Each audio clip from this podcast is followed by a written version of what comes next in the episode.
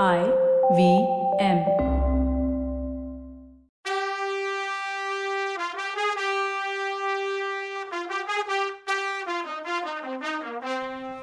வணக்கங்க. நான் கவிதா பேசுகிறேன் வெல்கம் டு கதை பாட்காஸ்டின் பொன்னியின் செல்வன்.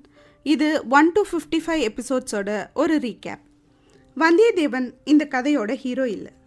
ராஜராஜ சோழனும் ஹீரோ இல்லை. அவர் சூப்பர் ஹீரோ ராஜராஜ சோழன்கிறது. அவர் முடிசூட்ட அப்புறம் அவருக்கு சூட்டப்பட்ட பேர். அவரோட இயற்பெயர் அருண்மொழிவர்மன். அவரோட அண்ணன் ஆதித்த கரிகாலன். அவரோட அக்கா குந்தவை. அப்பா சுந்தர சோழர். அவர் தான் இப்போ லேட்டஸ்ட்டாக சக்கரவர்த்தி. கரிகாலன்ட்ட வேலை பார்த்த தளபதிகளில் ஒருத்தன் வானவரையன் வந்தியத்தேவன். வல்லவரையன் குலம். ஆதித்த கரிகாலன் கிட்ட நல்ல பேர் எடுத்தவன். அதனால கரிகாலன் தன் தங்கைக்கு ஒரு ஓலையும் அப்பாவுக்கு ஒரு ஓலையும் கொடுத்து காஞ்சிபுரத்தில் இருந்து தஞ்சாவூருக்கு அனுப்புகிறார் குதிரையில் தன் பயணத்தை ஆரம்பிக்கிறான் அவன். தான் நண்பன் கந்தமாறனை கடம்பூரில் சந்திக்க போன இடத்துல அங்கே பெரிய பழுவேட்டரையர் தலைமையில் சிற்றரசர்களோட நடக்கிற சதியை பற்றி தெரிஞ்சுக்கிறான். அந்த சதி மதுராந்தகனுக்கு அடுத்த சக்கரவர்த்தி பட்டங்கிறது தான் யுவராஜ பட்டாபிஷேகம் பண்ணி ஆதித்த கரிகாலன் இருக்க அவனுக்கு இந்த சதி ஷாக்காக இருக்குது அப்புறம் தஞ்சாவூர் போகிற வழியில் ஜோசியர் வீட்லேயும் அரசியலாற்றங்கரையிலையும் குந்தவையை எதேச்சையாக மீட் பண்ணுறான் ஆனால் ரெண்டு பேருக்குமே ஒருத்தர் ஒருத்தர் தெரியாது. அது ரெண்டுமே ஒரு ரசாபாசமான சந்திப்பாக இருக்குது இவன் தஞ்சாவூர் சாலையில் போகும்போது நந்தினியை மீட் பண்ணி அவகிட்ட இருந்து பனை மோதிரத்தை வாங்கிக்கிறான் தஞ்சாவூர் கோட்டைக்குள்ளே போகிறதுக்கு அந்த மோதிரம் ரொம்ப ஹெல்ப்பாக இருக்குது சக்கரவர்த்தியை சந்தித்து ஓலையை கொடுக்குறான் கொடுத்துட்டு உங்களுக்கு இங்கே இருந்த ஆபத்துன்னு சொல்ல வரும்போது சின்ன பழுவேட்டரையர்கிட்ட மாட்டிக்கிறான். சந்தேகப்பட்ட சின்னவர் இவனை அவரோட பாதுகாப்பில் வைக்கிறார். இதுக்கிடையில் அவன் குந்தவைக்கு கொண்டு வந்த ஓலை அவர் கையில் கிடைக்குது. பெரியவர் தான் பணமோதிரத்தை கொடுத்தார்னு வல்லவன் அடிச்சு விடுற பொய்ய அவர் நம்பலை. பெரியவர் வந்ததும் விசாரித்து முடிவெடுக்கலான்னு அவனை தன்னோட பாதுகாப்பில் வச்சிருக்கார். இவன் அவரோட பாதுகாப்பில் இருந்து தப்பிச்சு ஓடும்போது நந்தினி அரண்மனையில் மாட்டிக்கிறான். யாரோ ஒரு மந்திரவாதிக்காக வெயிட் பண்ணுற பழுவூர் இளையராணி நந்தினி. இவனை பார்த்ததும் இவனை தன் வலையில் வைக்க ட்ரை பண்ணுறான் ஆனால் எல்லாரையும் மாதிரி நம்ம ஹீரோ இல்லைன்னு ப்ரூவ் பண்ணுறான் குந்தவை கொடுக்குற ரிப்ளை ஓலையை கொண்டு வந்து காட்டுறதா ஒத்துக்கிட்டா அவனை இப்போ தப்பிக்கிறதுக்கு ஹெல்ப் பண்ணுறதா சொல்கிறா நந்தினி. அப்போ அவளை பார்க்க நெஜ மந்திரவாதி வர்றான். அவனுக்கு பண உதவி பண்ணி ரெண்டு பேரும் சில விஷயங்களை பற்றி பேசிக்கிறாங்க. மந்திரவாதிக்கு தெரியாமல் மறைஞ்சு இருட்டில் நிற்கும்போது அவனுக்கு பாதாள பொக்கிஷ அறையோட கதவு திறக்குது. அதுக்குள்ளே போய் இருக்கும்போது மதுராந்தகன் கந்தமாறனோட ஹெல்ப்போட அரண்மனைக்குள்ளே வர்றதையும் பெரியவரும் நந்தினியும் அவங்கள மீட் பண்ணுறதையும் பார்க்குறான் வந்தியத்தேவன். கந்தமாறன் திரும்பி போகும்போது அவனுக்கு தெரியாமல் ஃபாலோ பண்ணி போகிறான் அவன் பாதாள அறையில் இருந்து வெளியில் போகலான்னு அவனை ஃபாலோ பண்ணான் கந்தமாறனை காப்பாற்ற வேண்டி இருக்குது கத்தி குத்துப்பட்ட கந்தமாறனை அங்கேருந்து தூக்கிட்டு போய் சேந்த நம்பதனோட வீட்டில் சேர்த்துட்டு குதிரை ஏறி தப்பிக்கிறான். குந்தவையை சந்தித்து ஓலையை கொடுக்குறான். இதுக்குள்ள பெரியவர்கிட்ட இருந்து உண்மையை தெரிஞ்சுக்கிற சின்னவர் வல்லவனை ஒற்றன்னு அறிவிக்கிறார். குந்தவை வல்லவனுக்கு ஒரு வேலை கொடுக்குறார் அது இலங்கைக்கு போய் தன் தம்பி அருள்மொழியை கூட்டிட்டு வர்றது. அது மூலமாக குந்தவை தம் மேலே வச்சிருக்க அன்பு நம்பிக்கையும் அவனுக்கு புரியுது. வல்லவன் கூட வைத்தியர் மகன் பினாகபாணியும் போகிறான் ரெண்டு பேரும் குந்தவை ஓலையை எடுத்துக்கிட்டு கோடிக்கரைக்கு வர்றாங்க. கோடிக்கரை வழியாக இலங்கைக்கு போகிறதா பிளான் ஆனால் பினாகபாணிக்கு இது தெரியாது. அவன் சக்கரவர்த்திக்கு மருந்து எடுக்க தான் வந்திருக்கதான் நினச்சிட்ருக்கான். அங்கே தேடி வர்ற சின்னவர் ஆளுங்க கிட்ட வல்லவனை காட்டி கொடுக்குறான் பினாகபாணி. ஆனால் பூங்குழலி உதவியோட இலங்கைக்கு படகுல தப்பிக்கிறான் வந்தியத்தேவன். பூங்குழலி ஓடக்கார பொண்ணு Kodikkarai light house officer Thiyagavidangar பொண்ணு. சமுத்திரகுமாரிங்கிறது அவளோட பெட் நேம் அவள் இலங்கைக்கு படகோட்டிட்டு வர்றது மட்டும் இல்லாமல் இளவரசர் எங்கே இருப்பார்னோ விசாரித்து சொல்கிறா இவன் தேடிட்டு போய் தளபதி பூதி விக்ரமகேசரி அதாவது வானதியோட பெரியப்பா ஆளுங்க கிட்ட மாட்டிக்கிறான். தளபதி இல்லாததுனால அவனை சிறையில் வைக்கிறாங்க. இவனுக்கும் ரெஸ்ட் தேவைப்படுறதுனால அவனும் பேசாமல் இருந்துடுறான். அந்த சிறையில் அடுத்த அறையிலேருந்து எகிரி குதிக்கிறான் ஆழ்வார்க்கடியான் நம்பி. நம்பியும் வல்லவனும் இதுக்கு முன்னாடியே சந்திரிச்சிருக்காங்க. அதாவது கொஞ்சம் தடவை. ஃபஸ்ட்டு வீரநாராயணபுரத்து ஏரிக்கரையில் அப்புறம் கடம்பூருக்கு தன்னை கூட்டிகிட்டு போக சொல்லி கேட்குறான் அப்புறம் சதி கூட்டம் நடக்கும்போது நம்பி தலையை பார்க்குறான் வல்லவன். அப்புறம் இன்னொரு தடவை குழந்தை போகும்போது படகு கரையில் இருந்து கூட வர்றான். இவன் தஞ்சாவூர் போகும்போது ரெண்டு பேரும் பிரியிறாங்க. நம்பி பாண்டி நாட்டு ஆபத்துதவிகளை அடையாளம் கண்டுபிடிச்சு அவங்க திருப்பரம்புயம் பள்ளிப்படை கோயிலில் நடத்துகிற சதி கூட்டத்தை மறைஞ்சு நின்று தெரிஞ்சுக்கிறான். அப்புறம் கும்பகோணத்துக்கு வர்ற வந்தியத்தேவனை ஃபாலோ பண்ணி அவன் குந்தவையை மீட் பண்ணுறதையும் ஓலை கொடுக்கறதையும் தெரிஞ்சுக்கிறான். அதனால் அவன் முதன் மந்திரி அனிருத்தரை போய் பார்த்து அவர் கொடுக்குற வேலையை பார்க்க இலங்கைக்கு வர்றான். அப்போது தளபதியை பார்த்து வந்தியத்தேவனை சிறையில் விடுவிச்சு இளவரசரை தேடி போகிறாங்க அவரை தேடி தம்பள்ளை கிட்ட வரும்போது கரிகாலன் கிட்ட இருந்து ஓலை எடுத்துட்டு இளவரசரை பார்க்க வர பார்த்திபனை பார்க்குறாங்க. பார்த்திபன் அனுராதபுரத்தில் இளவரசரை தேட போயிட்டு இருக்கதா சொல்கிறான் இவங்க அவனுக்கு ஆப்போசிட் சைடில் இளவரசரை தேடி போகிறாங்க பார்த்திபனோட வந்த ஆளுங்களை பார்த்து நம்பி இவங்க பாண்டி நாட்டு ஆபத்துதவிகள். இவங்க எதுக்கு பார்த்திபனோட வர்றாங்கன்னு சந்தேகப்படுறான். அவங்க தம்பள்ளைக்கு வந்து இளவரசரை தேடுறதுக்குள்ள கரிகாலனை பற்றின ஒரு ஃப்ளாஷ்பேக்கை பார்த்துட்டு வந்துடலாம். கரிகாலனும் பழுவூர் இளையராணி நந்தினியும் சைல்ட்ஹுட் ஃப்ரெண்ட்ஸ் அவங்க ரெண்டு பேரும் டீனேஜ் எண்டில் இருக்கும்போது செம்பியன் மாதேவி அதாவது கரிகாலனோட பாட்டி மதுராந்தகனோட அம்மா ரெண்டு பேரையும் அதிகம் பேசக்கூடாதுன்னு கண்டிக்கிறாங்க. அதுக்கப்புறமும் கரிகாலனுக்கு அவன் மேலே காதல் குறையல. அப்புறம் கரிகாலன் போர்க்களங்களுக்கு போயிடுறான். திரும்பி வந்து பார்க்கும்போது நந்தினி அவள் வளர்ப்பு பெற்றோரோட மதுரை பக்கத்தில் கிராமத்துக்கு போயிடுறான்னு கேள்விப்படுறான். அப்புறம் இவனும் வீரபாண்டியனோட நடக்கிற போரில் பிஸி ஆயிடுறான். வீரபாண்டியன் அவங்க கிட்ட இருந்து தப்பி ஓடும்போது துரத்திட்டு போகிறான் ஓதுவார் குடியிருக்க ஒரு பகுதிக்கு குதிரை காலடியை வச்சு கண்டுபிடிச்சு வர்றான். அங்கே ஒரு வீட்டில் கட்டிலில் வீரபாண்டியன் படுத்திருக்க அவனுக்கு நந்தினி சேவை செய்கிறத பார்த்துட்டு கோவத்தில் உள்ளே போய் அவ தடுத்தும் கேட்காம வீரபாண்டியனை கொல்றான்.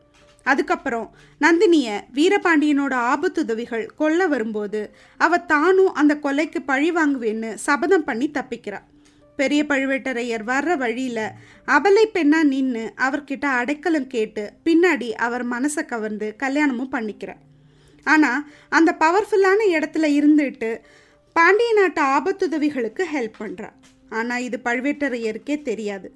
கொஞ்சம் வருஷத்துக்கு அப்புறம் தஞ்சாவூருக்கு வர்ற ஆதித்த கரிகாலன் நந்தினி பாட்டி உறவில் அங்கே இருக்கதை பார்த்து ஷாக் ஆகுறான். ஆனால் நந்தினி கிட்ட பேசும்போது அவ உன் அப்பாவை கொல்லு நீ ஆட்சிக்கு வா அப்போ நான் உனக்கு ராணியாவேன்னு சொல்கிறா அங்கேயே இருந்தா எங்கே அவள் சொல்கிறத கேட்டு அவள் சொல்கிறபடியே செஞ்சிருவோமோன்னு அவன் தஞ்சாவூருக்கே போகிறத விரும்பலை. இதெல்லாம் அவன் பார்த்திபன் கிட்ட ஷேர் பண்ணிக்கிட்டதை நாம் பார்த்தோம். இப்போ இலங்கைக்கு வந்த வந்தியத்தேவனும் ஆழ்வார்க்கடியானும் தம்பள்ளைக்கு இளவரசரை தேடி வர்றாங்க.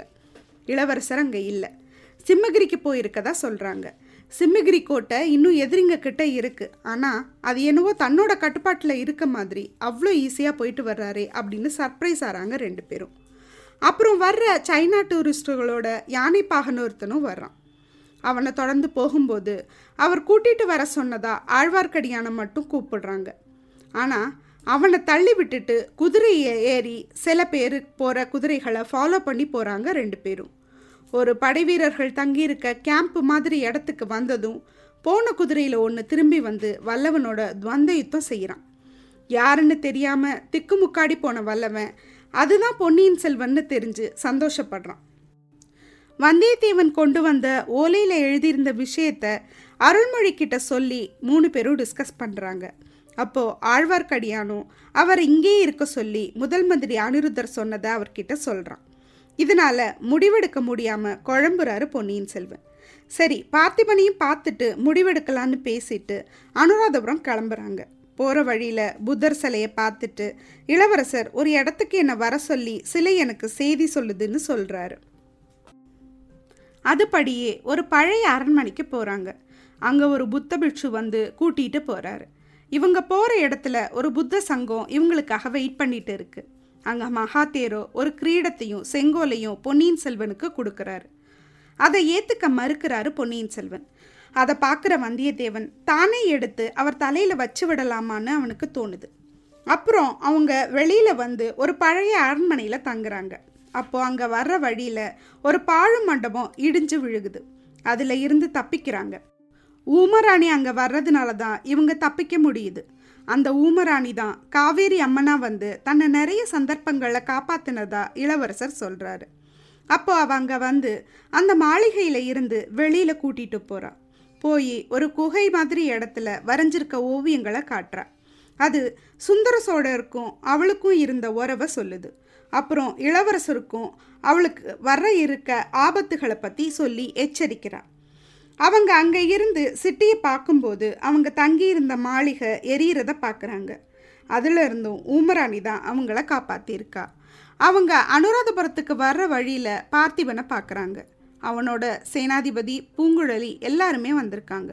அப்போ பார்த்திபன் காஞ்சிபுரத்தில் இருந்து ஆதித்த கரிகாலன் கொடுத்த ஓலையை கொடுத்து அவர் தன்னோட வரணும்னு சொல்கிறான் பொன்னியின் செல்வர் முடிவெடுக்க முடியாமல் மூணு சைடில் இருந்தும் வந்த நியூஸால் குழம்பி போயிருக்கும்போது பூங்குழலி ரெண்டு கப்பல் நிறைய வீரர்கள் அவரை கைது பண்ண வந்து தொண்டை மாநாற்று பகுதியில் வெயிட் பண்ணுறதா சொல்கிறா அது பழுவேட்டரையர்களோட ஆனதான் அதனால காஞ்சிபுரம் போகணும்னு சேனாதிபதி சொல்கிறாரு வந்தியத்தேவன் அவனோட தஞ்சாவூர் வர சொல்கிறான் இந்த நிலமையில பொன்னியின் செல்வர் அந்த கைது பண்ண வந்தவங்களை தேடி போய் சரண்டராக போகிறேன்னு சொல்கிறாரு அதை எல்லாரும் வேணான்னு சொல்கிறாங்க ஆனால் இளவரசர் ஸ்ட்ராங்காக இருக்கார்.